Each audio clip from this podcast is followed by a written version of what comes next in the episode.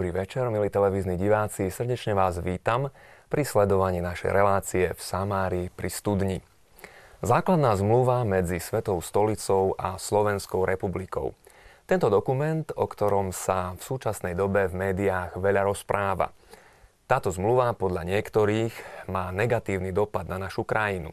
Tvrdia, že je pokusom o vytvorenie katolického charakteru nášho štátu – že je prekážkou odluky cirkvi od štátu, že je nevypovedateľná. Ale veľmi málo sa v skutočnosti vie o tom, ako táto zmluva vznikla, čo je jej podstatou, akým oblastiam sa venuje. A tak aj dnešnú reláciu chceme venovať práve tejto oblasti.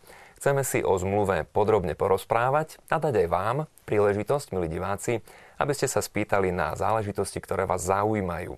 A tak k tejto téme som si pozval dnešný večer do štúdia hostí, ktorí sú kompetentní a som veľmi rád, že prijali naše pozvanie pána profesora Marka Šmída z právnickej fakulty Trnavskej univerzity. Dobrý večer. Dobrý večer. Pozvanie do štúdia prijal aj Patrik Daniška, ktorý je z Inštitútu pre ľudské práva a rodinnú politiku. Dobrý večer. Dobrý večer. Ja som veľmi rád, že tu máme s nami aj katolického kňaza a cirkevného právnika Tibora Hajdu. Dobrý večer, Tibor. Dobrý večer. A milí diváci, ako som spomenul, bol by som veľmi rád, aby táto relácia bola príležitosťou aj pre vás dozvedieť sa viac a spýtať sa najmä na to, čo vás zaujíma ohľadom základnej zmluvy medzi Svetou stolicou a Slovenskou republikou. A tak um, chceme vám ponúknuť príležitosť um, napísať vaše otázky a podnety do štúdia.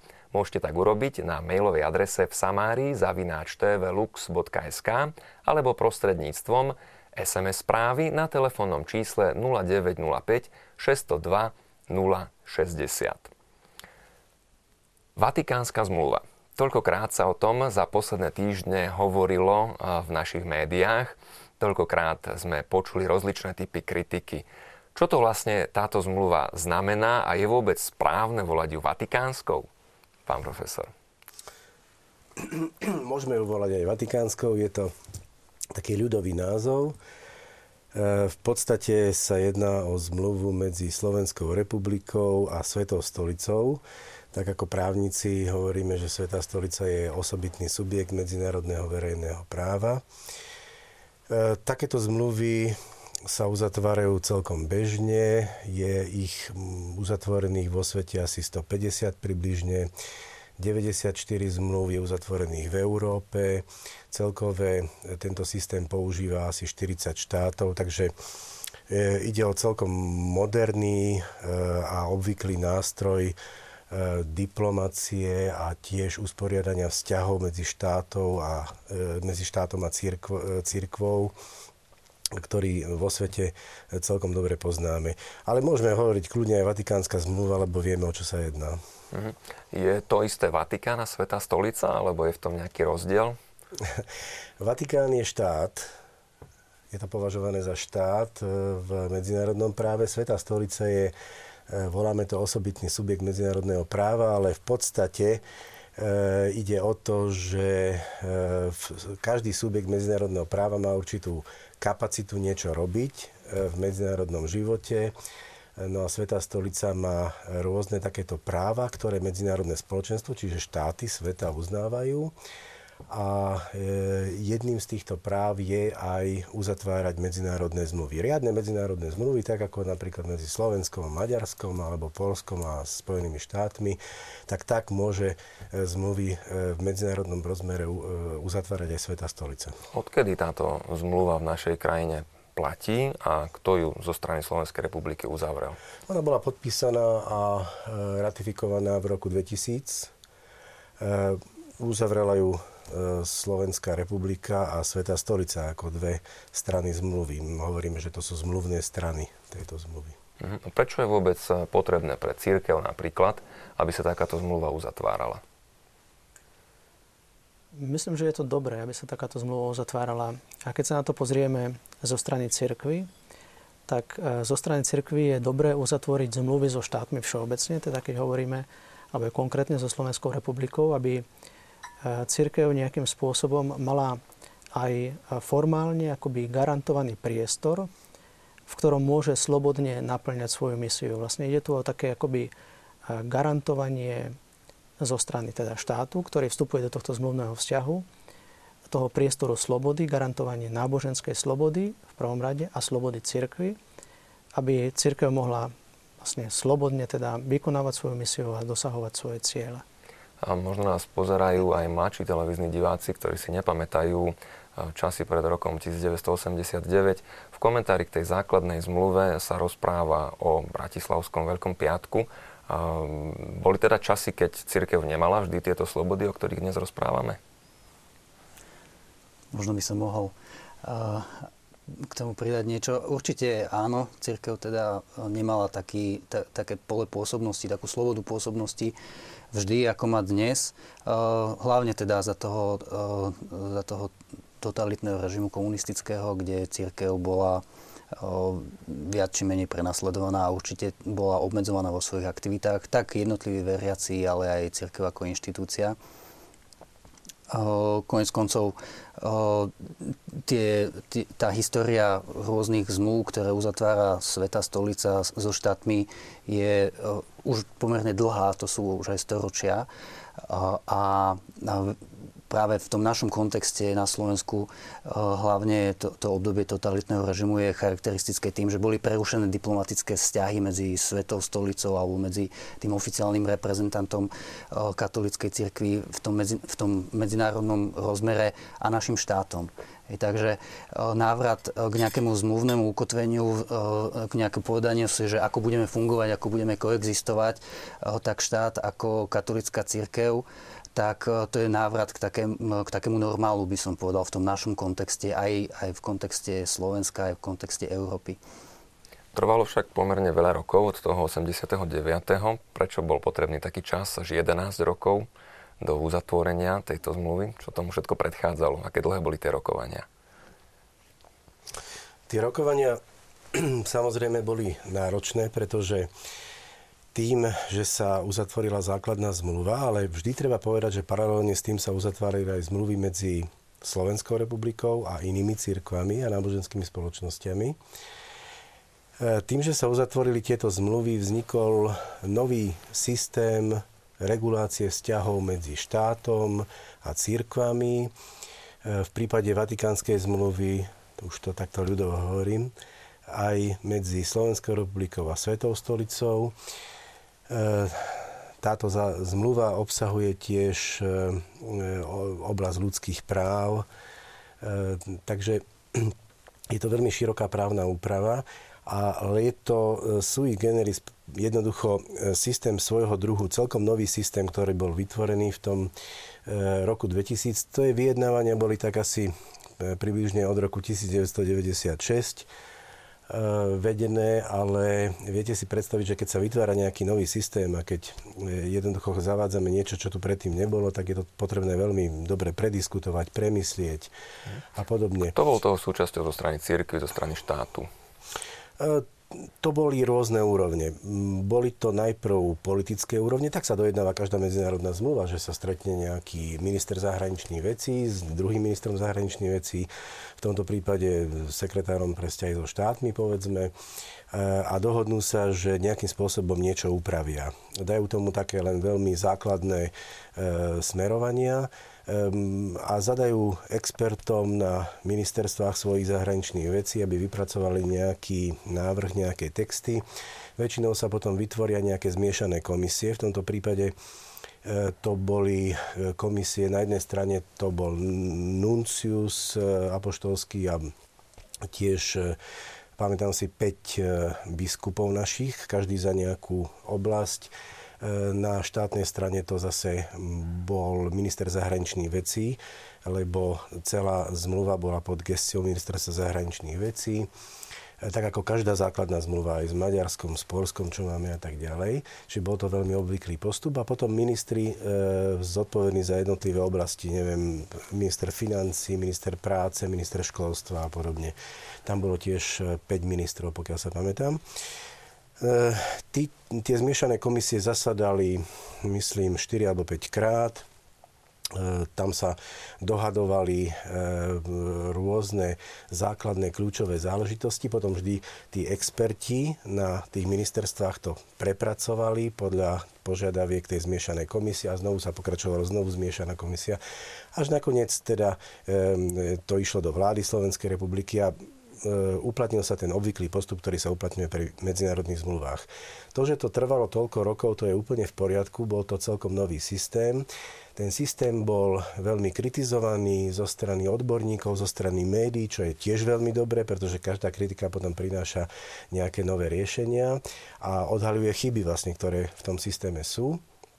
Tak sa dá povedať, že vznikla e, veľmi e, precízne kontrolovaná a kritizovaná e, zmluva, medzinárodná zmluva, ktorú napokon v parlamente slovenskom v roku 2000 ratifikovalo zo 150, alebo vyslovil súhlas s ratifikáciou 100 poslancov zo 150, nikto nebol proti. Zaujímavé, keďže to dnes mnohí kritizujú, že ako je to vôbec možné. Je to, je to zvláštne, bolo to rozhodnutie naozaj slovenského zákonodárneho zboru, v takom zmysle, že, že, že predchádzala tomu silná, zdrvujúca kritika, čo bolo veľmi dobré. E, vychytali sa tam chyby, tie prvé návrhy možno, že naozaj neboli e, veľmi dobré, ale tie... To nie je pravda, že to pripravila katolická církev a že to nejako im postovala tomuto štátu. Viete, to je tak, ako keby sme povedali, že Slovensko-Maďarskú zmluvu pripravila slovenská strana. No to nemôže pripraviť slovenská strana, to, musí, to musia pripravovať e, obidve strany a ja si myslím, že e, práve e, keďže sa na tom zúčastňovalo 13 eh, rezortov štátnej správy našej, kde sú nie, nie katolíci a nie, nie ľudia, ktorí v, sa zaoberajú politickou stránkou alebo náboženskou stránkou zmluvy, ale záujmami Slovenskej republiky jednoducho, tak si myslím, že to bolo pripravované veľmi objektívne a bolo to tak pod kontrolou médií, že až niekedy to stiažovalo celú tú prácu. Ale to je veľmi dobre, to je vždy dobré, lebo mhm. každá kontrola je, prináša teda potom kvalitnejší výsledok. Hovorí sa, že táto zmluva je rámcová. Čo to vlastne znamená? Ono v princípe je to akoby charakter jeden z druhov rôznych medzištátnych zmluv. Rámcová znamená, že v podstate tvorí táto zmluva nejaký právny rámec, akoby všeobecný právny rámec, ktorý ešte necháva akoby voľné miesta pre tzv. čiastkové zmluvy, ktoré ona predpokladá a ktoré postupne sa budú akoby ďalej prijímať. Čiže rámcová znamená v praxi to, že jednoducho táto zmluva hovorí aj o niektorých konkrétnych veciach, ale nie o všetkých. A o tých, o ktorých priamo nehovorí, vytvorí taký akoby priestor, aby sa o nich mohlo hovoriť následne v budúcnosti. Mm. Čiže, Čiže tam nebolo také celkom jednoduché dojednať všetko, tak sa čo si nechalo aj do budúcna, aby zostalo, aby sa to dohodlo neskôr. Áno, áno presne, tak aby sa vytvoril priestor, že by sa to neskôr mohlo dohodnúť. Mm. dohodnúť. Čo, sa, čo sa dohodnúť nepodarilo v tej rámcovej zmluve na začiatku? Čo tam ešte chýbalo? Tak tá e, rámcová zmluva odkazuje na štyri oblasti, že by sa mali dopracovať.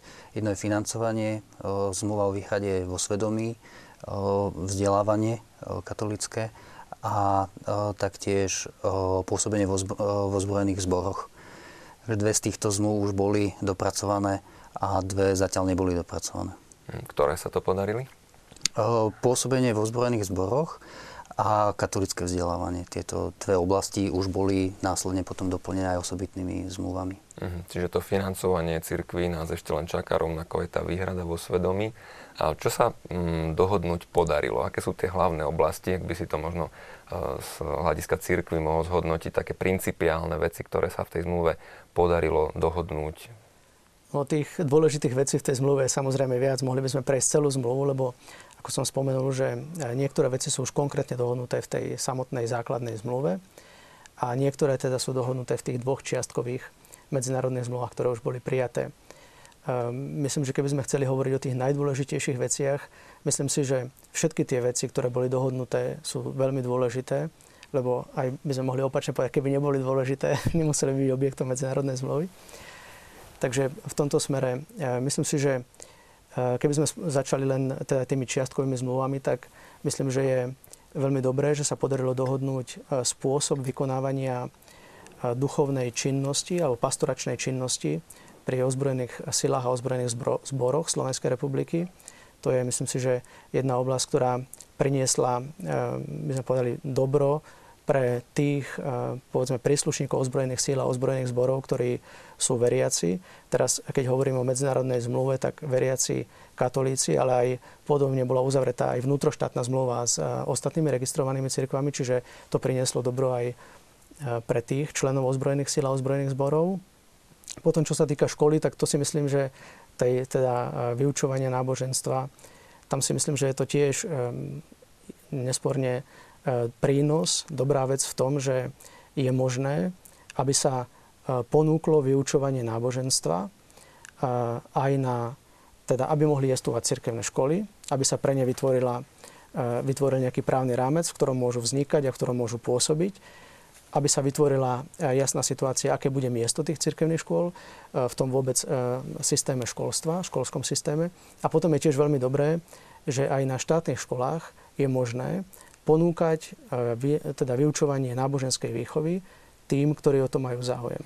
Hovoríš o ponuke, ale my sme viackrát počuli v súčasnosti z médií také hlasy, že Slovenská republika sa podľa tej tzv. Vatikánskej zmluvy zaviazala k katolíckej výchove svojich obyvateľov. Je toto pravda? Zaviazali sme sa k niečomu takému páni, alebo nie? Ako republika.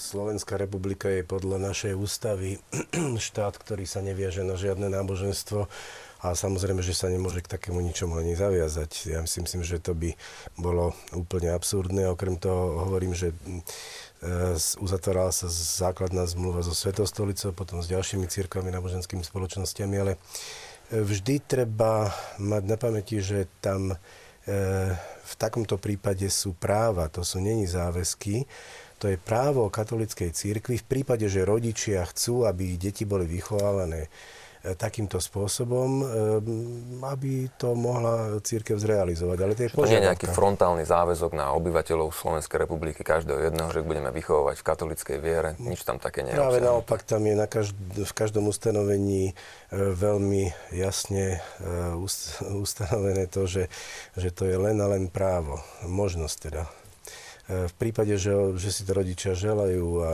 že e, sú takéhoto názoru. To je, to je prvé. Okrem toho by to nekorešpondovalo ani s náboženskou slobodou, ktorá podľa našej ústavy e, je teda právom. Samozrejme, je, máme právo vyznávať, máme právo E, uplatňovať svoje presvedčenie a v žiadnom prípade nie, je povinnosť. E, okrem toho, celá základná zmluva vychádza už preambule, je to z ústavy Slovenskej republiky, takže e, sa drží veľmi striktne takých princípov, ktoré sa týkajú náboženskej slobody, hovoríme pozitívnej a negatívnej. To znamená, že že e, tých práv, ktoré e, majú ľudia, ktorí sú veriaci, ale tých, aj tých práv, ktoré majú ľudia, ktorí nie sú viazaní na žiadne náboženstvo. To znamená e, odmietnúť, nezaoberať sa tým, vychovávať deti v inom duchu a tak ďalej. Spomenuli ste ten sekulárny charakter štátu, ktorý je nakoniec definovaný aj v ústave. Človeka však možno nápadne otázka, je vôbec možné, aby Mm, štát ako určité e, politické sformovanie uzatváral zmluvu s mm, Svetou stolicou, ktorá má skôr náboženský charakter. Je tam nejaký prienik? Je to vôbec... E, či, čo je tento prienik, o ktorom sa hovorí? A naozaj nie je tá zmluva nejakým zasiahnutím, nejakým devastovaním toho sekulárneho charakteru štátu? Je to veľmi dobrá otázka. Myslím si, že, že na ňu je pomerne aj e, taká jednoduchá odpoveď. Keď sa pozrieme na na človeka, ktorý je veriaci, tak je je občanom republiky, občanom štátu a súčasne aj príslušníkom cirkvy. A keď sa pozrieme takto na pôsobenie ľudí veriacich v spoločnosti, tak zistíme, že, že majú blízko k obidvom tým inštitúciám. A teraz úlohou aj toho zmluvného zakotvenia je práve to, aby si tie, aby si tie subjekty v prípade katolíckej cirkvi medzinárodného práva povedali, že my sme, my sme tu, existujeme a poďme nejakým spôsobom normálne koexistovať, fungovať. Každý má svoje, každý má svoje nejaké ciele, ktoré sa snaží dosahovať. Cieľom štátu je e, isté dosahovanie nejakého pozemského dobra, politického dobra, ekonomického dobra, bezpečnosti. Cieľom cirkvi je spása ľudskej duše a nejaké transcendentné e, smerovanie človeka. Ale tieto dve veci sa nedajú úplne oddeliť. Oni častokrát uh, sa prelínajú v množstve vecí. Napríklad len v takých základných veciach, keď si vezmeme desatoro, obsahuje množstvo uh, ustanovení, ktoré obsahuje aj náš trestný zákon. Napríklad nepokradneš, nezabiješ.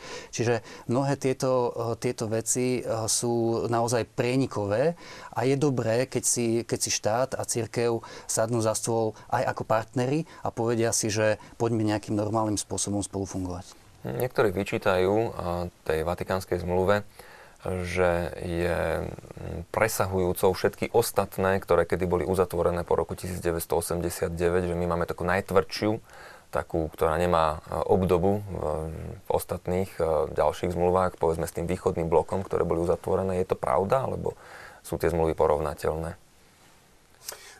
Tie zmluvy sú veľmi porovnateľné, veď e, všetky základné zmluvy mali, majú takmer rovnaký režim. Základné zmluvy to sú také tie priateľské zmluvy medzi e, štátmi, najmä, čiže Slovenskou republikou, neviem, Polskom, Maďarskom a, a, a tak ďalej. E, základná zmluva so Svetou stolicou je štandardná, normálna medzinárodná zmluva so subjektom medzinárodného práva, ktorá sa spravuje viedenským dohovorom o zmluvnom práve z roku 69, tak ako všetky ostatné základné zmluvy e, so štátmi, ktoré máme uzavreté. Uh-huh. A keby sme to mohli porovnať, alebo aspoň nejaké príklady uviesť, s ktorými ďalšími európskymi a prípadne strednou, východnoeurópskymi krajinami má Sveta, Sveta stolica uzatvorenú takúto zmluvu alebo podobnú? No tak, tak napríklad uh, hovoril som o tom, že asi 94 štátov má, má v Európskej únii Francúzsko, Nemecko, Portugalsko, Rakúsko, Španielsko, Taliansko, ale aj Estonsko, Litovsko, Lotyšsko, Maďarsko, Malta, Polsko, Slovinsko, to môžem vymenovať. Ale aj napríklad Albánsko, Bosna, Hercegovina, Chorvátsko, keď ideme ďalej trošku Izrael, Monako, San Marino, Švajčiarsko, potom v Amerike, v Latinskej Amerike, v Afrike je to 5 štátov. No mohli by sme to vymenovať, je to asi 150 zmluv, asi z približne z vyše 40 štátmi asi. Uh-huh. Čiže to je 90 zmluv, niečo zmluv v Európe. V Európe. V Európe. Uh-huh. A nedá sa teda povedať, že by to bolo tak eh, radikálne odlišné od tej chorvátskej alebo polskej? Alebo... Nie. nie, nie, nie. Je to veľmi podobné. Eh, pred nami bola uzatvorená polská zmluva, ale tá je vzhľadom na mm, podmienky v Polsku e, trošku komplexnejšia. My sme boli v tomto opatrnejší. Tie formulácie sú viac e, podľa môjho názoru v prospech štátu, v prospech slovenskej strany a, a sú viac recipročné, to znamená vzájomne sú tam e, práva a povinnosti. A rešpektujú naše, naše podmienky. E, vôbec zmysel, zmysel týchto zmluv je, je taký, už, už ako sme hovorili, obidve tie strany tej zmluvy disponujú niečím iným nejakým tým potenciálom kultúry, e, duchovného života a podobne disponuje e, Svetá stolica, ale znovu vždy zopakujem aj iné církvy a náboženské spoločnosti. A na strane štátu sú to väčšinou tie e, materiálne podmienky, ktoré, ktoré vytvára preto, aby človek, ktorý sa rozhodne dobrovoľne, ktorý teda má presvedčenie alebo je členom niektorej z cirkvi a náboženských spoločností, mohol takto podľa toho žiť. Mhm. Je, jednoducho, to je, to je tento dôvod. Um, dalo by sa to urobiť aj tak, že by sa to naordinovalo jedným zákonom a každý by bol podriadený tomu zákonu. Zmluva je vždycky na princípe nejakého partnerstva, a keď hovoríme o tom, čo ponúka jedna strana, čo ponúka druhá strana, ani jedna strana nedisponuje tým, čo má tá druhá strana, tak je to celkom logické, že sa to robí na partnerskom princípe, e, že sa strany dohodnú, keďže, keďže niečo vlastnia každá z nich. Ehm, druhá záležitosť je, že keď pripravíme nejaký zákon, tak e, tam jednoducho sa to upravuje plošne E, pre všetky církvy a náboženské spoločnosti. My ich máme 18 registrovaných e, na Slovensku, takých tých e, stiažených. No a tam jednoducho by nebolo potom možné rozlišiť špecifické podmienky alebo to, čo môže tá daná církev pre, to, pre ten štát urobiť a štát pre tú danú církev, tak preto je to lepšie urobiť tak špecificky, že sa tie zmluvy uzatvoria osobitne, že tie cirkvy to uzatvárajú osobitne. A potom druhá vec je, že to sú tak dôležité veci pre ľudí, lebo každý má nejaké presvedčenie. A je, je to tak dôležité, že tam to vyžaduje takú právnu stabilitu. No a keď máte zákon v parlamente, e, no, keďže ja som napríklad z univerzity, tak je 32 novelizácií od roku 2002 vysokoškolského zákona. No keby sme takto mali novelizovať náš e, vzťah k nášmu presvedčeniu, za tých pár rokov, no tak e, proste by sme sa necítili veľmi isto. Takže, takže možno, že tým, že ne, sa to nedá zrušiť zo dňa na deň v parlamente nejakým jednostranným úkonom, ale že to je zmluva, tam my hovoríme medzinárodní právnici, že to je pacta sunt servanda, to znamená, že záväzky by sa mali dodržiavať e, a pokiaľ nerojde k nejakej výnimočnej okolnosti, tak by sa zmluvy nemali rušiť. E, mali by sa teda, mali by byť stabilné, tak je to oveľa stabilnejší mechanizmus e, na to, aby občania Slovenskej republiky mali, mali istotu, na čom vlastne sú. Uh-huh. K tomuto ešte uh-huh. snaď prídeme a porozprávame sa aj o tých uh, otázkach, čo sa týkajú, ktoré sa týkajú zrušenia zmluvy, ale chcel by som ešte kúsok cúvnuť predsa naspäť. Hovorili ste o tom, že do tejto zmluvy je obojstranný vklad. Uh, Tibor, čo vkladá zo svojej strany katolická církev? Čo je tou ponukou, ktorú E, dávajú katolíci alebo reprezentanti katolického náboženstva e, do tejto zmluvy. No, ďakujem za otázku, lebo veľmi súvisí s tým, čo hovoril teraz pán profesor a to, to som aj chcel ako trošku tak počiarknúť a, a doplniť, aby sme si to všimli na tom, čo hovoril, že e, v podstate táto zmluva medzi Slovenskou republikou a Svetou stolicou je zmluva, môžeme povedať, o spolupráci. Že v tomto smere vlastne musíme mať stále na pamäti, že ide nám o človeka, ktorý, ako už tu bolo povedané, ktorý zároveň je občan Slovenskej republiky a zároveň je člen cirkvy, člen katolíckej cirkvy v tomto prípade. Čiže ide nám o to, aby sme teda aj Svetej stolici, ktorá v tomto smere vlastne reprezentuje katolickú cirkev na Slovensku, aj Slovenskej republike, aby spoločne vytvorili prostredie, prostredníctvom spolupráce, vlastne deklarované je to zmluvou, ktoré bude vhodné na to, aby ten človek mohol dosahovať svoje dobro. Lebo takisto ako Slovenská republika, takisto aj vlastne cirkev, sa snažíme o tú istú vec a síce o dobro, o teda vytvorenie prostredia, aby človek mohol dosahovať svoje dobro. A myslím si, že toto je taká základná myšlienka, ktorú, keď hovoríme o tejto zmluve, by sme nemali nikdy stratiť, zo zreteľa, že tu nejde o nejaký typ zmluvy, kde by boli akoby dve konkurenčné strany, ktorá každá si pre seba prostredníctvom zmluvy akoby videli nejaký priestor, do ktorého tá druhá nesmie ísť. Ale práve naopak, tu sa vlastne stretajú, by sme povedali, dve strany, ktoré e, deklarujú, že chcú spolupracovať, aby e, vytvárali prostriedky pre dobro svojich občanov. Toto si myslím, že je taká akoby kľúčová záležitosť. A potom e, zo strany katolíckej cirkvi, čo je dôležité, je, že, že e, vlastne veriaci katolíci e, aj vlastne v tom priestore, ktorý vytvára táto zmluva, vytvára a garantuje, sú tí, ktorí sa snažia o to, aby svojou vlastne formáciou a tým, čo oni vlastne svojim životom viery pomáhali k dobru vlastne štátu, ktorého sú tiež občania. Čiže myslím si, že tu treba vidieť akoby tú, tú vzájomnú symbiózu. Čiže nie nejakú konkurenciu alebo nejaké vydelenie priestoru, ale práve naopak to dobro, čo môžu obaja priniesť. Čiže církev sa má snažiť konať veci, ktoré sú dobré aj pre tento štát, pre túto spoločnosť. To má byť aj vklad. Presne tak. A toto je dohodnutie určitých podmienok, za ktorých sa to bude môcť... Presne. A tá zmluva vlastne po, poskytuje na to akoby taký právny rámec, že v akých podmienkách vlastne toto bude prebiehať. Ak by som mohol k tomu ešte, uh, tam je veľmi pekný citát priamo z tej zmluvy, ja ho môžem zacitovať.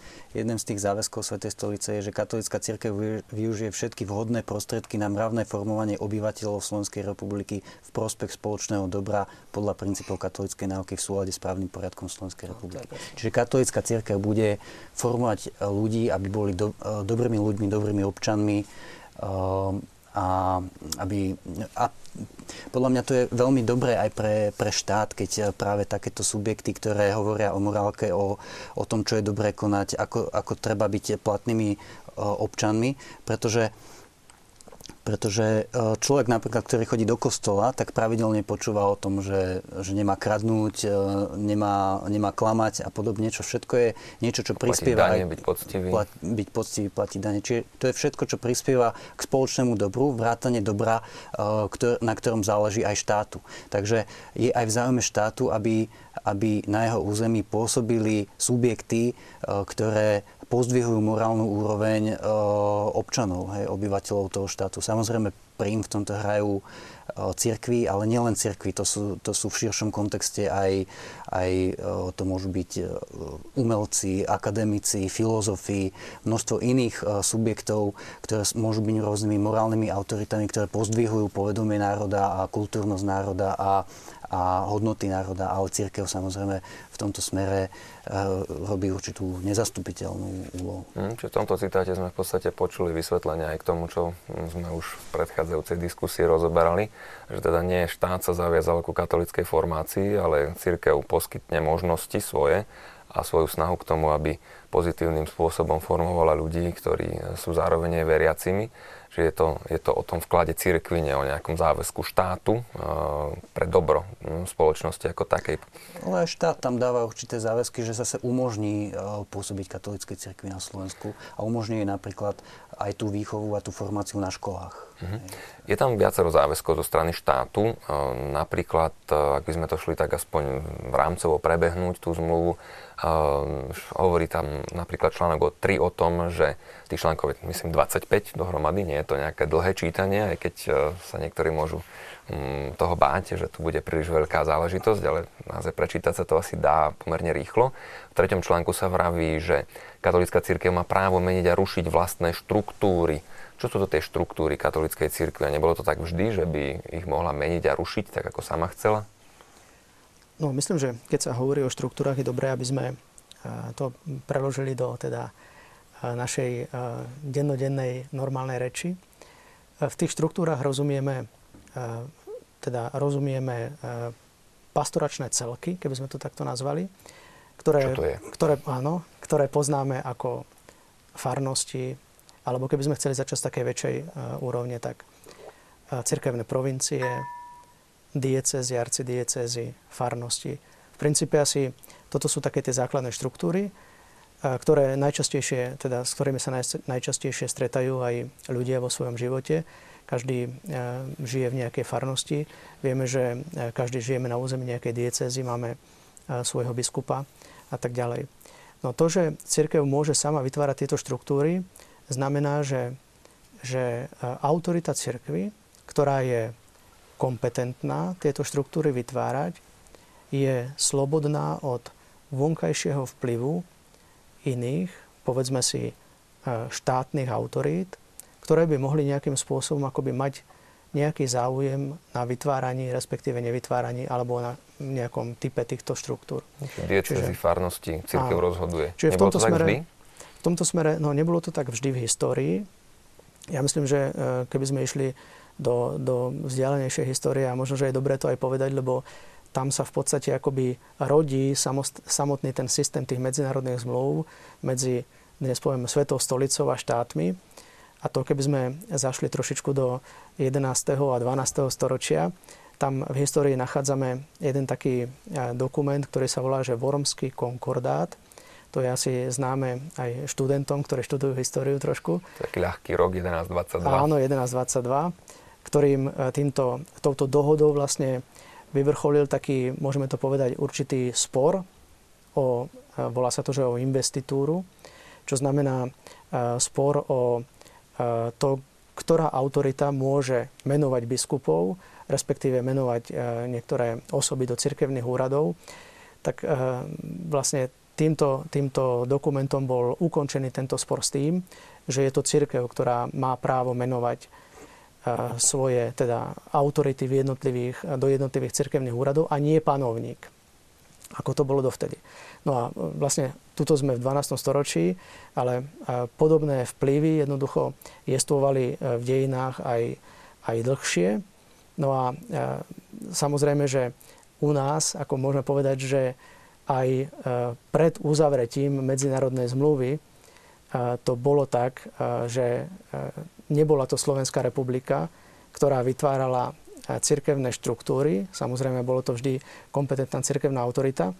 Ale myslím si, že čo je dobré, že teraz, vlastne pokiaľ ide o túto základnú zmluvu, máme túto skutočnosť formálne definovanú a vlastne akoby aj do budúcnosti ochránenú tým režimom toho medzinárodného, akoby tej medzinárodnej zmluvy.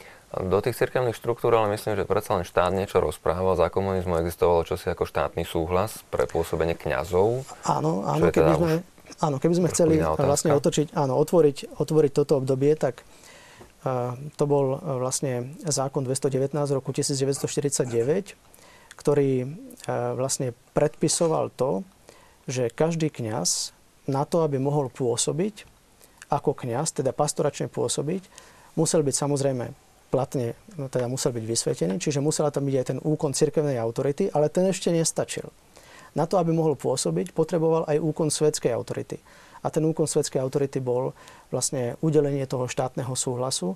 Čiže môžeme povedať, že e, nie všetci kňazi, ktorí boli vysvetení ako katolíckí kňazi, mohli súčasne aj pôsobiť, povedzme, ako farári alebo v iných, uh, v iných cirkevných úradoch, ale mohli to robiť len tí, ktorí dostali zároveň aj štátny súhlas. Hm. Možno by som k tomu ešte jednu vec doplnil. Ste sa pýtali, že či sú nejaké obmedzenia vo vzťahu ku kreovaniu tých uh, cirkevných štruktúr. Jedno obmedzenie tam je a síce, že tie uh, cirkevné uh, štruktúry, čo sa týka územného rozloženia, by mali by mali uh, rešpektovať slovenské hranice. Hej, na, to, to sa týka teda hlavne dieces, uh, ktoré to znamená, že keby sa zmenili hranice Slovenskej republiky? Keby sa zmenili hranice Slovenskej republiky, malo by sa zosúľadiť aj hranice diecez. Pointa za tým je, aby, aby nejaké územie Slovenska nepripadalo cudzej dieceze, ktorá by mala sídlo v inom štáte a naopak e, zase nejaká časť cudzieho územia nepripadala do diecezy, ktorá má sídlo u nás. Ale čo sa týka už samotného rozloženia diecez v rámci republiky, tam už obmedzenia nie sú a vieme teda, že tie diecezy nekopírujú kraje napríklad, hej, ani to administratívne delenie Slovenskej republiky. Takže takéto určité obmedzenie, čo sa týka tej, toho kreovania, tam je. Mhm. No, jedna taká možno podobnosť s inými zmluvami, alebo je skôr povedaná rozdielnosť je v tom, že u nás môže byť biskupom nie len občan Slovenskej republiky. Diskutovalo sa o tomto, lebo myslím, že v niektorých krajinách je to v tých základných zmluvách zahrnuté, že musí byť biskup občanom danej krajiny. U nás to tuším neplatí. Prečo sa to tak um, ustanovilo? To je skôr taká církevnoprávna otázka. Ehm, toto v podstate nie je matéria, ktorou by sa zaoberala základná zmluva. Myslím, že e, to, kto bude navrhnutý ako... Čiže tá podmienka tam nie je stanovená e, jednoducho. Čo sa týka tejto zmluvy, tak nie. Uh-huh. To, že kto bude navrhnutý za biskupa alebo do iného cirkevného úradu, je záležitosťou cirkvy a, a samozrejme kompetentnej cirkevnej autority, ktorá, ktorá hm. rozhodne. Takže... Začínajú sa nás pýtať aj diváci, prepáčte, preruším, um, že my máme len základnú zmluvu, iné štáty majú konkordát. Aký je rozdiel teda medzi touto základnou alebo rámcovou zmluvou a konkordátom a uh, ktorá stojí vyššie, aké sú v tom teda vzťahy? Ak by sme toto mohli vysvetliť. Ehm, typickým príkladom je polská zmluva s Polskom, to je konkordát typický nestojí vyššie v medzinárodnom práve ani jedna, ani základná zmluva, ani konkordát. Všetko sú to klasické medzinárodné zmluvy, ale konkordát je taká medzinárodná zmluva, ktorá má väčší rozsah úpravy. Jednoducho e, z pravidla, keď je konkordát, tak upravuje všetky oblasti života, vzťahu medzi teda štátom, katolickou církvou, štátom, svetostolicou a e, práva a povinnosti ľudí, ktorí sú príslušníci e, církvy. Takže e, či už povieme konkordát alebo základná zmluva. V medzinárodnom práve nehrá úlohu to, ako sa tá zmluva nazve. Treba si ju pozrieť, prečítať a podľa obsahu sa určí, či to je teda medzinárodná zmluva, či a, aké postavenie má podľa ústavy, ako postavenie má podľa medzinárodného práva a podobne. To je len slovo. To, to je len názov. Ten konkordát teda zvykne vymedziť podrobnejším spôsobom jednotlivé oblasti vzájomných vzťahov? V roku tak 96-97 sa uvažovalo o tom, že či aj Slovensko pristúpi na ten polský model, ale nepristúpili sme na to.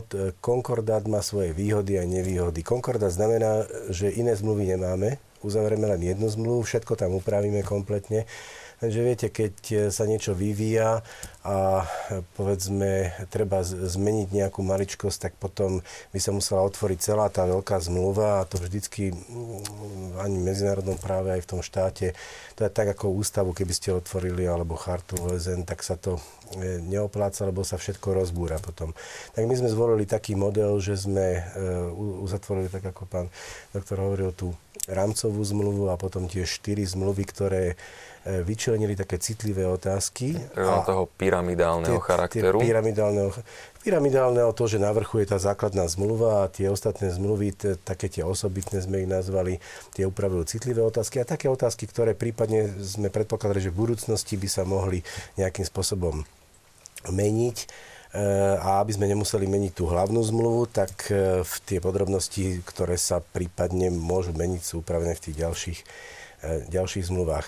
E, ja, ak dovolíte, by som ešte len povedal jednu krátku poznámku. E, trošku by som sa vrátil k tomu. E, tu bol citovaný článok 2 odsek 2, ktorý je veľmi zaujímavý, že katolická církev využije všetky vhodné prostriedky na mravné formovanie obyvateľov Slovenskej republiky z prospech spoločného dobra. Lebo toto je, treba vysvetliť trošku v, v, veľmi kratučko. Ehm, vyzerá to tak nadradene. Nejako. A ja, možno, že by som sa aj tak spýtal, že, že či to nie je príliš silné, keď ja poviem, že obyvateľov Slovenskej republiky všetkých bude mravne formovať katolická církev, pretože my máme predsa určitú časť obyvateľstva, ktorá je teda inklinuje k katolíckej cirkvi, potom máme iné časti obyvateľstva, potom máme ľudí bez význania a tak ďalej. A povedzme, eh, chceme na základe toho povedať, že, že mravná formácia, alebo teda mm, mravnosť ako taká je spojená len s katolickou cirkvou. No, eh, to je veľmi citlivá otázka. Toto, toto je záležitosť E, tiež také súvisiaca s takou námietkou, že teda katolická církev by bola nadradená tu, tu, tu na tomu všetkému. No dobre, my máme aj tie ďalšie zmluvy, takže tam by sme mohli povedať, že či evangelická církev je nadradená, či bratská církev je nadradená a podobne, keďže máme e, zmluvy. A potom by sa mohli spýtať ľudia bez vyznania, že my, nie sme, my nemáme mravnú formáciu, alebo čoho sa máme držať.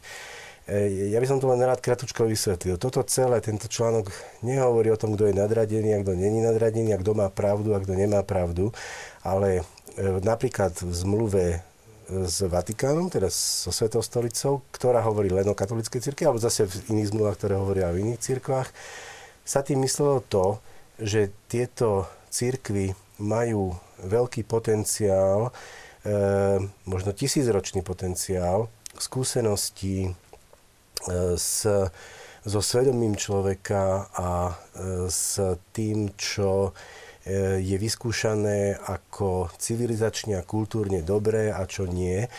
A e, tento potenciál ponúkne.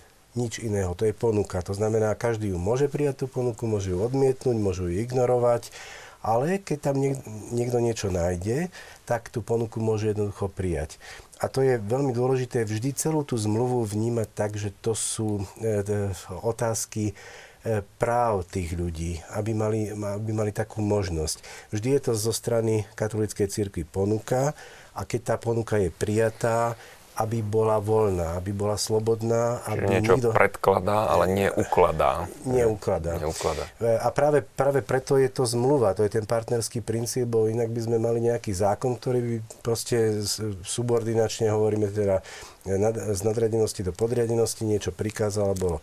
Toto, toto je skôr e, stále na základe veľmi liberálneho princípu slobody svedomia a slobody náboženstva, ktorý zahrňuje možnosť prijať, možnosť odmietnúť, možnosť správať sa a tak ďalej. Ale toto znamená, že štát povie áno, e, katolická církev, ty máš takýto a takýto potenciál a ten potenciál e, si e, keďže my vytvárame ako štát podmienky pre tvoj život, tak tento potenciál prosím ponúknite pre tých, ktorí si ho vyberú. Poďme kúsok ďalej, lebo divákov predovšetkým zaujíma eh, jedna z tých eh, zmluv, ktoré ešte neboli uzatvorené a to je zmluva, ktorá sa týka financovania cirkvy. Um, mnohokrát sa hovorí, že aby bolo možné uskutočniť odluku cirkvi od štátu, bolo by potrebné vypovedať uh, Vatikánsku zmluvu. Čo si myslíte o takýchto výrokoch? Aký máte na to pohľad? Je potrebné vypovedať Vatikánsku zmluvu, aby sa dala odlúčiť cirkev od štátu? No, ja by som v prvom rade možno len začal akoby do tejto diskusie, lebo to bude asi širšia diskusia. A rád by som uviedol na správnu mieru to slovo, že odlúka cirkvi od štátu. Lebo myslím si, že aby sme boli celkom presní, tak v tejto oblasti musíme hovoriť skôr o hľadaní nového modelu financovania cirkvy. Lebo ten pojem odluka cirkev od, od štátu znamená, ako keby e, cirkev bola zo strany cirkvy, teda ako keby cirkev bola, mala byť slobodná od vmiešavania sa štátu do svojich záležitostí a na druhej strane aj štát, aby bol akoby imúnny voči vmiešavaniu sa cirkvy do jeho záležitostí. A myslím si, že toto je. Že toto jestuje. Čiže my dnes eh, nie sme v štádiu, kedy potrebujeme akoby eh, nejakým spôsobom eh, chrániť toto, alebo hovoriť, keď hovoríme o financovaní cirkvi, hovoriť o odluke. My skôr, asi, aby sme boli celkom presní, hovoríme o tom, že hľadáme nový model financovania. A to hľadanie nového modelu financovania je záležitosť, ktorá myslím si, že nie je jednoduchá z viacerých okolností. Teda ste, môžeme hovoriť o tom, že či je treba vypovedať túto zmluvu, aby sa mohol nájsť nový model financovania, ale myslím, že keď to povieme takto, tak hneď v otázke je, je obsiahnutá odpoveď. Ale skôr ešte by som možno povedal to, že, že v tej oblasti financovania vlastne, e, ja už som spomenul ten zákon 219 z roku 1949, ktorý ešte je stále v platnosti v tej otázke vlastne financovania cirkvy dnes. Ten zákon bol vlastne vytvorený e, štátom a akoby daný cirkvi, alebo cirkev bola do tejto situácii nejakým spôsobom daná práve tým mechanizmom, ktorý pán profesor hovoril, že tu nejde o nejakú zmluvu, ale o zákon, ktorý jednoducho stanoví niečo a tam sme. A teraz po, po tých dlhých rokoch, čo tento zákon vlastne všetko akoby niesol so sebou, tak nie je jednoduché teraz vlastne vrátiť sa k tomu a na, vrátiť sa kde si naspäť pred prijatie toho zákona a teraz nájsť nejaký nový model. Ako ono si to vyžaduje dosť veľa času a dosť veľa trpezlivého štúdia a, a myslím, že veľmi opatrených, ale jasných krokov. Um, aký je teda váš pohľad na toto? Ak by ste mohli doplniť ešte? Možno len jednu takú myšlienku, že tá zmluva hovorí o, o o tom práve e, jedna z tých vecí, ktoré sa majú doriešiť, je e, financovanie katolíckej cirkvi, ale tá zmluva priamo nehovorí, ako má vyzerať tá zmluva, aký má byť ten model financovania cirkvi, do akej miery štát má prispievať a či vôbec má prispievať, či len umožní tomu, aby cirkev si sama financovala svoje aktivity. Tam e, z toho, z toho explicitného znenia nevyplývajú nejaké, nejaké kon- konkrétne formy. A preto si myslím, že tie modely financovania, keď už sa dohodnú akékoľvek, v zásade sú kompatibilné, budú už kompatibilné s touto zmluvou. Hm, čiže nie je potrebné ju za každú cenu vypovedávať, aby bolo možné meniť ten model, ktorý napríklad v súčasnosti je platný. Hm, v súčasnosti platný určite, určite v poriadku je kompatibilný s touto zmluvou. Uh-huh.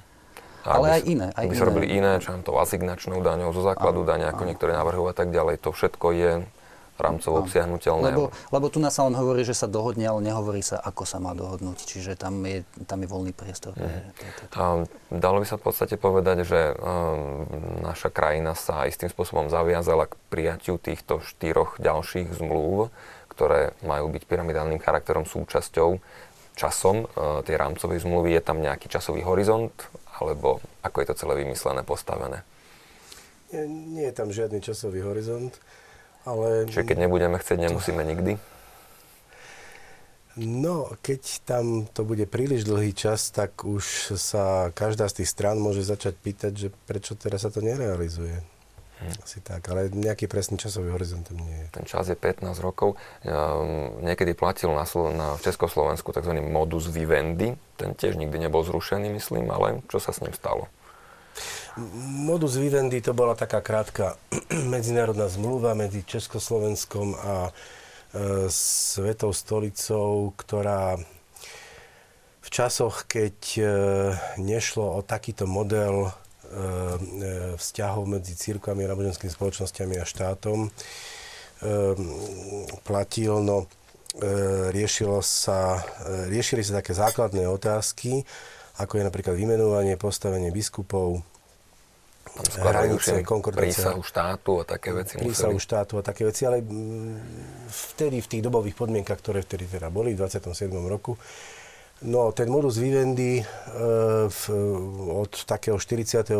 roku e, to sa hovoríme, že vyšiel z používania, tým, tým myslíme, že jednoducho sa stal takým nepoužiteľným, pretože e, vnútroštátna legislatíva zmenila právny režim v Československu natoľko, že vlastne sa to stalo úplne zbytočným. Ja narážam práve na toto, lebo sa chcem spýtať, že ak budeme neviem ako dlho čakať, kým sa uzatvoria tie ďalšie čiastkové zmluvy, tak e, nevíde tá rámcová zmluva z používania, kým sa toho dožijeme, že sa to posunie ja, ďalej? Ja myslím, že rámcová zmluva e, teda v roku 2000, čo bola uzavretá, jednak to nie, nie je dlhý čas, však to je len 15 rokov, toto v takýchto e, vzťahoch nie je veľmi dlhý čas ale myslím, že je veľmi moderná, veľmi robená konsenzuálne a že e, zatiaľ sa tam neobjavili nejaké problémy s aplikáciou tej zmluvy. Takže No, no iste, viete to, keď niečo človek slúbi niekomu, tak e, by mal v takom logickom nejakom, už seliackým rozumom, v nejakom takom logickom horizonte to teraz splniť, pokiaľ sa nezaviazal na nejaký čas presne určite. Samozrejme, e, keď po 20 rokoch sa nič neudeje, tak sa potom spýtame, že či tie záväzky, ktoré máme v zmluve, e, či, či už Sveta stolica to nechce splniť, alebo Slovensko to nechce splniť, tak takéto otázky samozrejme vzniknú. No zatiaľ, zatiaľ máme 15 rokov, no, tak uvidíme ešte 5 rokov tomu. Tibor, diváci sa prepačte pýtajú, že či sa katolická církev bojí zmeny financovania, modelu financovania. Máme z toho strach? To je dobrá otázka. Myslím si, že je dobré, aby sme e, povedali, že nielen, že katolická církev sa nebojí zmeny, ale ja si myslím, že katolická církev teda myslím si, že to môžem povedať, že e, rada akoby e, je v tejto fáze tá, ktorá tiež hľadá nejaký nový model financovania. Lebo ako som povedal, je zrejme, že tento model, e, ktorý jestvuje dnes, trval nejakú dobu, má za sebou nejakú históriu. Dnes vieme povedať, v čom tento model, by sme povedali, nie je už vyhovujúci. A my, my, sme, my sa cítime akoby v, to, v tejto fáze teraz dobre v tom, že hľadáme aj my ten nový model. Že sme tiež v tej fáze akoby hľadania, nie sme tí, ktorí sa boja a chceli by si nejakým spôsobom akoby sa stiahnuť z toho, že je dobre, keď, keď nový model, tak povedzte aký, alebo hľadajte A priori to církev neodmieta. Nie, nie, myslím si, že nie. Uh-huh. A na čo treba ale dať pozor, na čo treba pamätať, ak sa toto bude vytvárať? No treba, e, to je, to je tak e, teda komplikovaný proces, v ktorom treba byť veľmi opatrný a, treba akoby e, ísť do tohto procesu so všetkou zodpovednosťou, totiž ten model e, financovania cirkví alebo nový model financovania cirkví sa netýka len katolíckej cirkvi, ale v podstate týka sa aj všetkých ostatných e, cirkví a náboženských spoločností, ktoré sú registrované v Slovenskej republike. Čiže ten model musí byť akoby nájdený taký, ktorý bude vyhovovať všetkým a ktorý akoby zabezpečí istú mieru, teda nevyhnutnú mieru nezávislosti, aby tie cirkvy mohli pôsobiť aj ďalej. Čo v tejto chvíli štát financuje cirkvám? V tejto chvíli, ako je zrejme z toho zákona, ktorý som už viackrát citoval, 219 z roku 49, štát financuje príspevky na platy duchovných. V tých, v tých príspevkoch sú samozrejme aj všetky teda odvody do poistných fondov a tak ďalej. Potom financuje časť teda chodu ústredí jednotlivých cirkví, v tom sú vlastne platy prevádzkových zamestnancov. Čiže tých, ktorí sa bezprostredne podielajú na, na spravovaní vlastne teda tých, tých jednotlivých cirkví. To znamená ale, že keď si chce farnosť postaviť kostol, musí si to do, svojich peňazí postaviť, keď chce platiť kúrenie. Um... Prirodzene, prirodzene. Keď, keď chce farnosť postaviť kostol, musí si nájsť na to peniaze. Keď chce farnosť uh, urobiť akú, akékoľvek dielo, tak musí si nájsť na to peniaze. Samozrejme, čo môžeme povedať, že e, štát istým spôsobom do, do istej miery prispieva na e, opravu kultúrnych pamiatok, čiže ak je niektorá z cirkví vlastníkom kultúrnych pamiatok, tak e, môže sa uchádzať o príspevky z fondov, ktoré na tento účel vlastne vyčlenuje Slovenská republika. a ak teda splní podmienky, tak môže dostať nejakú časť financovania opravy tých pamiatok z týchto fondov, ale inak všetky výdavky, ktoré má, povedzme, ako bolo spomenuté, že stavba kostola je výlučne záležitosť cirkvy, teda prostriedkov cirkvy. No a myslím si, že v tomto smere, keď hovorím o stavbe kostola, je dobre pripomenúť to, že, že keď sa niektorá farnosť rozhodne postaviť kostol, tak tento bohoslužobný priestor nie je nejakým spôsobom vyňatý spod pôsobnosti, alebo táto stavba nie je nejakým spôsobom vyňatá spod pôsobnosti všetkých zákonov, ktoré, zákonov Slovenskej republiky, ktoré sa vzťahujú na, na stavby, čiže jednoducho musí prejsť e, územné konanie, stavebné konanie a tak ďalej. Čiže jednoducho je to stavba ako každá iná. Prečo v týchto súvislostiach církev neustále pripomína reštitúcie a prečo sa ako keby bránila vyčísliť svoj majetok? To často médiá vyčítajú. Myslím, že e, to je taká otázka, ktorá e, síce, ako by sme povedali, bezprostredne nesúvisí e, s, s rámcovou zmluvou, ale súvisí s, tým, s tou čiastkou zmluvou financovanie cirkvi a s tým vlastne celým procesom hľadania modelu financovania. Myslím si, že čo sa týka tých reštitúcií, zde by sme mohli povedať aspoň toľko, že, že vlastne ten reštitúcie sa vzťahujú ako proces, alebo môžeme ho vysvetliť tie reštitúcie ako proces vrátenia cirkvy majetku, ktorý jej bol zoštátnený e, v tom období do roku 1948. Tak dovtedy církev vlastnila nejaký majetok, tento majetok tvoril substrát preto, aby církev mohla z neho čerpať zdroje na to, aby mohla pôsobiť. Štát sa rozhodol tento majetok cirkvi odňať.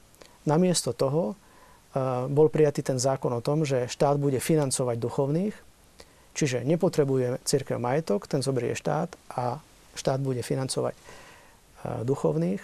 No a keď vlastne tento, tento model, keď chceme nájsť nejaký nový model, tak musíme povedať, že ak by sme chceli nejakým iným spôsobom vlastne naplniť to financovanie v zmysle, aby církev mohla aj ďalej plniť svoje poslanie, tak musíme sa naspäť vrátiť k tomu, odkiaľ sme tie prostriedky čerpali vtedy. Čiže štát je vlastne akoby e, ten, ktorý by mal, ktorý vtedy ten majetok zoštátnil, dnes ho cirkvi vrátiť, aby ona mohla znovu vlastne ten majetok spravovať a z jeho výnosov vlastne financovať svoju činnosť.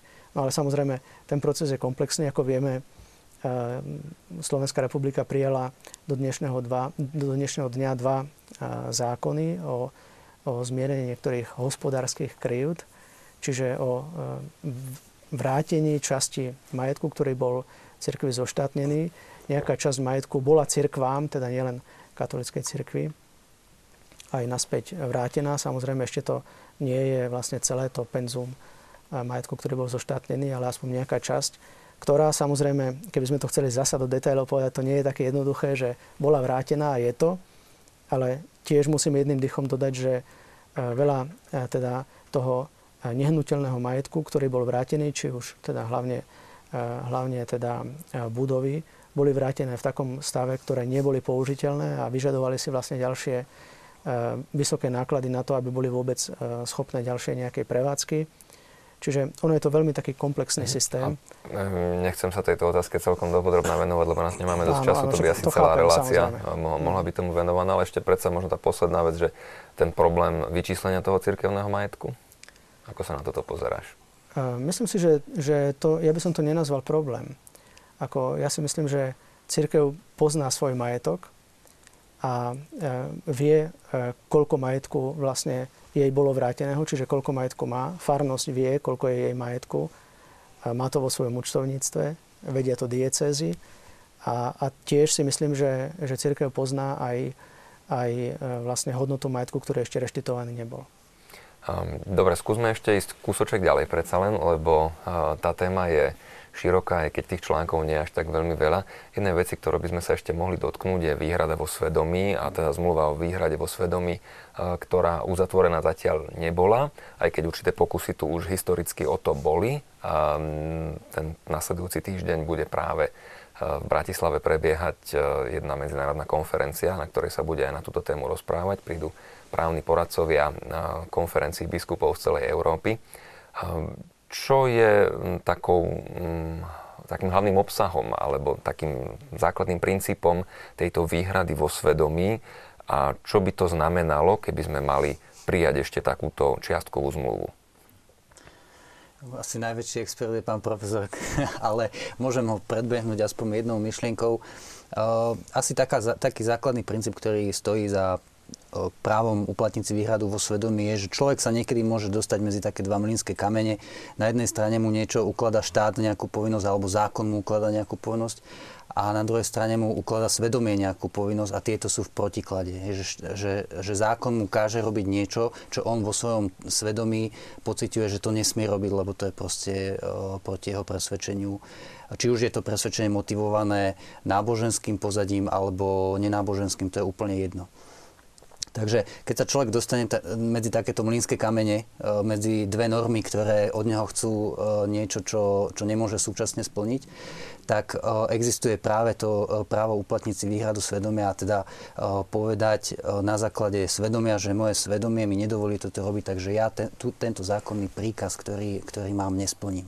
Takže to je, to je taká výnimka zo všeobecného pravidla, že zákony treba dodržiavať. Je určitá výnimka v tomto smere, že, že ak sa to prieči človeku vo svedomí takým závažným spôsobom, že to jednoducho mu svedomie nedovoluje spraviť, tak zákon umožňuje mu povedať, že to nespraví teda nemusí to spraviť. Základným spôsobom, prepačte, že vás preruším, to už v podstate bolo dohodnuté, že táto výhrada vo svedomí sa teda uznáva, ale čo tá konkrétna realizácia? Mne to zaujímalo z takého praktického hľadiska, ako možno našich divákov, lebo totiž aj tá samotná rámcová zmluva napríklad vymenúva niekoľko štátnych sviatkov, ktoré súvisia aj s náboženskými sviatkami. Tam je to pozoruhodné, že nie všetky korešpondujú s prikázanými sviatkami. To ma tiež možno zaujímalo, že ako k tomu došlo, keď, ktoré, ktoré sa vyberali. Ale vieme, aká je dnes situácia na Slovensku. Dajme tomu, keď niekto pracuje v obchode, v nedelu no nemá veľmi veľkú šancu neísť do roboty. Mohol by si uplatniť už dnes výhradu vo svedomí na základe tej rámcovej zmluvy, alebo čo v prípade človeka, ktorý pracuje v medicínskom zamestnaní alebo v farmaceutickom priemysle, lekárnika, lekára. Vieme tie súvislosti, ktoré, súvisia, e, ktoré sa týkajú katolíckej viery. Je to uplatniteľné alebo to nie? Kedy to uplatniteľné bude? Tak e, tieto otázky sú veľmi vážne. Totiž, ja, ja trošku poviem základ toho. My máme v našej ústave slovenskej, e, ale aj v ústavách iných štátov a ďalej v medzinárodných zmluvách o ľudských právach, tých najsilnejších, ako je Medzinárodný pakt o občanských politických právach, univerzálny OSN, ale, ale aj v rámci Rady Európy a dokonca aj v charte základných práv Európskej únie e, slobodu svedomia ako základné ľudské právo. Lenže to je na papieri a to sa musí nejako realizovať. No a ja by som tu mohol teda teoretizovať, ale radšej by som povedal niečo praktické. No tak máme povedzme oblasť eutanázie, som zdravotnícky pracovník, som v nemocnici, tak e, teraz mám e, zákonník práce, mám nejakú pracovnú zmluvu a z toho všetko mi vyplýva, že musím sa zúčastňovať na takej forme eutanázie, ktorá e, skutočne je v rozpore, povedzme, keď hovoríme v súvislosti s katolickou zmluvou, tak s učením katolickej církvy. V tom prípade ja si môžem vybrať dve veci. No, keď, som, keď mám takéto presvedčenie, tak jednoducho poviem šéfovi, že nie, že teda ja, ja sa nebudem na takomto úkone zúčastňovať, pretože je to v rozpore s mojim svedomím. No, E, lenže to je, ako hovoril e, pán doktor, to je, to je jednoducho moja pracovná povinnosť. To je právna povinnosť. Z toho e, môže e, môj šéf vyvodiť dôsledky. On vám môže vyhodiť zo zamestnania, on mi môže dať e, nejaké finančné sankcie, pracovné iné sankcie a podobne.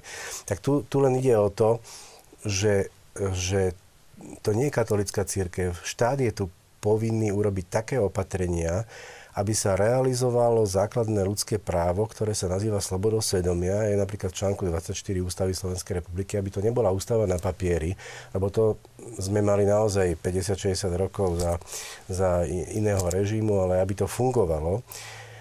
A teda keď je to e, takýto závažný konflikt, no tak ten človek, ktorý o tom presvedčení povie, tak radšej budem vyhodený zo zamestnania, ako keby som to urobil. No ale tu cítite trošku, že, že i to právo nejako nefunguje, lebo jednoducho e, týchto ľudí nebude málo. Týchto ľudí bude dosť veľa, ktorí, ktorí si povedia, no tak e, niektorí to rozriešia tak, no urobím to a poruším si svedomie, nebudem spať. Niektorí to urobia tak, že neporuším svedomie, E, ale potom riskuje pracovnoprávne problémy. E, štát je povinný predovšetkým takéto situácie eliminovať a vylúčiť a prijať také právne normy, ktoré, e, ktoré v podstate umožnia aplikovať tú slobodu svedomia, tú ústavnú, ktorú ja mám. Inak to bude stále na papieri. Inak článok 7 aj základné zmluvy, podobne ako naša ústava, tiež obsahuje aplikáciu slobodu svedomia vo forme výhrad, ale máte článok 10 Charty základných práv Európskej únie, kde e, v odseku 2 máte, že právo na výhradu vo svedomí sa takisto uznáva e, to je e, koncept Európskej únie. Čiže, čiže my sa nepohybujeme v rámci katolíckej cirkvi a niečoho takého, že by sme to mohli prehlásiť za náboženské.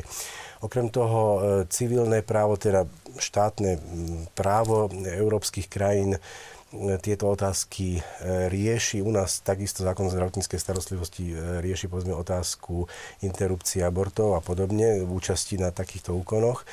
Len e, je to fragmentované, roztrieštené, nie je to upravené tak, aby ľudia mali istotu. Práve toto mi dosvedčuje aj vaša otázka, že či či naozaj máme tie práva, či sú isté, či, či vieme, ako tú slobodu svedomia vlastne máme naplniť. E, okrem toho je to súčasť e, e, slobody náboženstva ako základného ľudského práva, pretože čo je sloboda náboženstva? No, to je možnosť žiť v súlade so svojím presvedčením. A súčasťou toho presvedčenia je aj svedomie a súčasťou toho presvedčenia je aj to, že niektoré veci proste robiť nebudem, Čiže dobre, môžem vyznávať, môžem, mám právo na verejnú ochranu hodnôt e, a všetko možné, ale mal by som mať aj právo odmietnúť také konanie, ktoré je nezlučiteľné s princípmi e, môjho presvedčenia, e, ako, ako veriaceho človeka alebo ako, ako príslušníka e, nielen katolíckej cirkvi, ale Je to vôbec správne ošetriteľné, lebo kto bude potom rozhodovať, že či to vlastne teda súvisí s katolickou vierou, alebo s vnútorným presvedčením, alebo so svedomím, tam sa dostávame na tenký ľad. To je veľmi dobrá otázka. Od roku 2006 sa to rieši, e, tieto otázky a zmluva, základná zmluva, o ktorej teraz hovoríme, obsahuje také ustanovenie odkazujúce, že teda mala by byť uzavretá taká špeciálna zmluva o výhradách vo svedomí, ktorá by tak podrobnejšie upravila, akým spôsobom na tieto veci ísť. A to je veľmi, veľmi zložitá otázka. Viete, že to spôsobilo politické turbulencie v minulosti a podobne. E, ja si osobne... vláda? tak, ja si myslím, že e, bola to jedna, ale to už zachádzame do politiky, kde by som nechcel z príčin. Áno. E, v, v, každom, v každom prípade by som povedal, že, že toto je otázka, ktorú treba veľmi pozorne riešiť. Treba ju riešiť, pretože ináč necháme našu ústavu a základné ľudské práva, ktoré majú nie, nielen konzervatívnu, ale aj liberálnu povahu, pretože sloboda svedomia je o slobode človeka. To je jednoducho, tam by mal byť spoločenský koncens, dokonca v rôznych politických stranách a podobne. Ja niekedy sa čudujem, že, že rôzne strany napríklad odmietajú e, riešiť otázku výhrad vo svedomí, pretože to je liberálny koncept a veľmi zaujímavý. Ehm, napokon je to koncept Európskej únie a podobne. Samozrejme, že ide o obsah, ako sa to celé upraví. Ehm, ak by sme to e, upravili veľmi konkrétne a podrobne, tak ako to bolo navrhované v tom roku 2006, e, v zmluve len so Svetou stolicou alebo len s ďalšími cirkami a náboženskými spoločnosťami, môžu sa právom opýtať niektorí ľudia, no dobre, a naše svedomie keďže nie sme príslušníkmi týchto cirkví, je menej hodnotné, alebo tam vzniká rad otázok. A preto si myslím, že s církvami a náboženskými spoločnosťami je, je vhodné e, aby e, uzavrieť dohodu zo strany štátu, ktoré princípy by sa chránili. Ja neviem, ľudský život, princíp slobody, ktorý, ktorý sa týka napríklad rôznych etických otázok. Mm, môže to byť klonovanie, môže to byť embria. Ehm, to, to nie sú len otázky, ktoré sa týkajú katolíckej církvy, ale katolická církev má vypracovaný v tomto veľmi dlhodobo kvalitný systém premyšľania princípov zásad, a preto z neho treba čerpať. To je, to je znovu tá ponuka, ktorú, ktorú máme. Ale ktorá... už nejaké konkrétne návrhy na realizáciu takejto zmluvy, na jej konkrétnu podobu? Existuje no bol niečo? ten návrh v roku 2006, len, len hovorím, ten, ten zasah, ten, to bol pokus. Každý pokus je dobrý, lebo pokus nám ukáže, či môžeme ísť takto ďalej, alebo nemôžeme ísť takto ďalej. E, to sa veľmi oceňuje. E, myslím, že dneska by sa už dalo ísť ďalej. E, asi, asi tak, že s církvami a náboženskými spoločnosťami, s katolickou církvou takisto, so Svetou stolicou by štát dohodol to, čo treba chrániť, konkrétne princípy, ktoré treba chrániť. A potom, aby sa tam premietli všetky názory, e, by bolo to, tá, túto dohodu treba premietnúť do, do zákonov, do noriem, ktoré príjma celý parlament v tom zmysle, že do, e, zákon pripravuje celá občianská spoločnosť. E, samozrejme, že keďže ten potenciál v katolíckej cirkvi aj v ostatných cirkvách je, je veľký, tak treba ho využiť a treba povedať, no dobre, toto sú naše civilizačné, kultúrne princípy, pretože oni vychádzajú z náboženstva, to sa nedá poprieť, keď jeden po druhom analizujeme a budeme ich teda rešpektovať. Ak je to dohoda, tak štát, keď zistí, že tento princíp nie je možné chrániť, tak ho nebude chrániť, lebo, to, lebo ho nedohodne. No a na základe série takýchto dohôd je možné uzatvoriť zmluvy, ktoré budú hovoriť, áno, budeme chrániť to, čo sme dohodli a premietneme to do našich vnútroštátnych zákonov. Ja si myslím, že to je základná otázka, že tu na, sa, tu na potom nemôžno hovoriť o tom, že jedno svedomie je viac a druhé svedomie je menej a podobne, ale my musíme čerpať z obrovského potenciálu, ktorý katolická církev má. Hm, pán Daniška, som videl, že ste chceli dodať. Hej, no možno k takej, uh, trošku k takej praktickej stránke ešte by som pripojil, že uh, naše zákony viaceré upravujú možnosť výhrady vo svedomí. Napríklad zdravotníckí pracovníci si môžu uplatniť výhradu svedomia vo vzťahu k aké, kom, akémukoľvek úkonu, ktorý sa priečí ich svedomia. Tam to nie je nejako obmedzené. Jediné, jediná podmienka, alebo tam je, jediné podmienky sú, že nesmú tým ohroziť život a zdravie pacienta a treba, aby tom, o tom informovali svojho zamestnávateľa a pacienta, ktorému poskytujú službu. Hm, toto Čiže, je, je teraz správne vymožiteľné? Áno, áno, áno. Toto je, toto je norma, ktorá platí a žiadny lekár, ani, ani zdravotná sestra, ani farmaceut nesmie byť nútený k takým úkonom, ktoré by sa prečili jeho svedomiu. Ak by ho napríklad zo zamestnania prepustili, pretože odmiet odmietol podať nejaký liek, ktorý spôsobil smrť embria napríklad alebo niečo podobné. Ak by odmietol takýto úkon a prepustili, prepustili by ho, tak na súde vyhrá ten, ten lekár, pretože nikto nesmie nútiť lekára ani iného zdravotníckého pracovníka konať veci, ktoré sa prečia jeho svedomiu. A e, takto by Ideál je, aby sa išlo e, oblasť po oblasti. Tých oblastí, ktoré upravujú výhradu svedomia alebo ktoré by mali upravať výhradu svedomia je obmedzený počet, pretože keď sa pozrieme na reálnu situáciu, tak vidíme, že sú určité oblasti, kde ten problém vyskakuje a sú určité oblasti, kde ten problém vôbec nevyskakuje. A treba identifikovať tie oblasti, kde ten problém e, je. E, takým, takým okruhom problémov sú napríklad pracovnoprávne vzťahy, že zamestnanci v súčasnosti nemajú inštitút, explicitný inštitút, ktorý by im umožňoval uplatniť si výhradu svedomia, môžu odmietnúť vykonať určité e, pokyny zamestnávateľa, ktoré sa prečia dobrým mravom a, alebo legislatíve, pokiaľ sú protizákonné, tie tiež nemusia konať. A otázka, čo sú to tie dobré mravy, časť tých úkonov, ktoré, s ktorými by mali vo svedomí problém, sú zahrnuté práve v tých dobrých mravoch, avšak ten pojem dobré mravy je uši a zahrňa len niečo, čo sa považuje všeobecne vo všeobecnosti konsenzuálne prijaté za nejaké dobré pravidlo správania.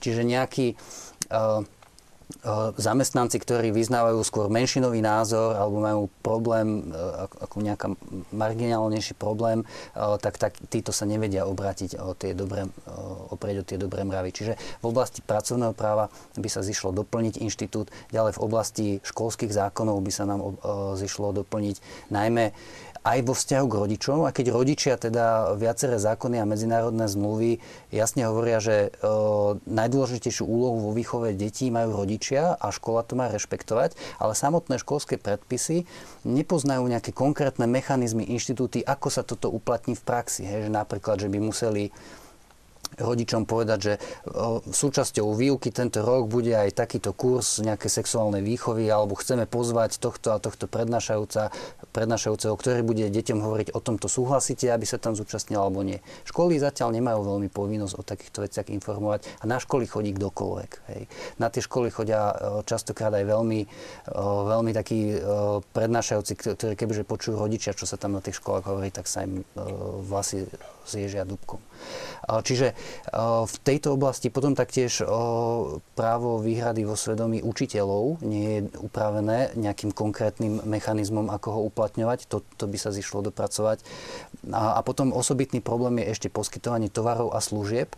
A ten osobitný problém spočíva práve v tom, že my máme veľmi taký, my sme spravili trošičku istú nadprácu v oblasti antidiskriminačnej legislatívy, že my máme v našom antidiskriminačnom zákone zákaz diskriminácie pri predaji tovarov a služieb, ktorý ani Európska únia e, taký, takéto niečo neprijala. Je tam veľký spor a tzv. piata smernica o odstraňovaní diskriminácie už roky e, sa nepodarilo ju prijať, lebo je to problematický koncept. My to máme už v našej legislatíve a v zásade to znamená to, že, že nikto nemôže odmietnúť poskytnúť službu alebo tovar. A tu práve dochádzame k, e, k určitým, určitej novej oblasti e, problémov, ktoré hlavne v krajinách, kde už boli zavedené buď registrované partnerstva alebo e, sobáše homosexuálov alebo osob rovnakého pohľavia, sa Čiže ukazuje, že... poskytnúť priestor, že upiecť koláč, odfotografovať. Presne tak. A veľmi veľa ľudí, oni nemajú problém poskytnúť služby homosexuálom, fotia ich alebo peču koláče, ale sú, napríklad majú problém vo svedomí nejakým spôsobom sa spolu podielať na, na tej ceremónii, na tej svadbe, či už tými napečením toho koláču, alebo fotografovaním, alebo poskytnutím priestoru. A tu nám dochádzame k problému, že čo s takýmito ľuďmi. A tam by bolo treba práve explicitne pomenovať že pokiaľ človek má výhradu vo svedomí pri poskytovaní e, služieb e, v kontexte, ktorý, ktorý sa mu prieči, tak by mal možnosť uh, toto odmietnúť. Hmm, možno to bude trošku taká príliš laická otázka, postavená no, na hranu alebo pritiahnutá za vlasy. A čo v prípade, že by sa uh, v supermarkete rozhodla predavačka uplatniť výhradu vo svedomí, tvrdiac, že je štátny sviatok a ja do tej práce ísť nechcem, lebo sa to prieči môjmu svedomiu. Je toto vymožiteľné dnes?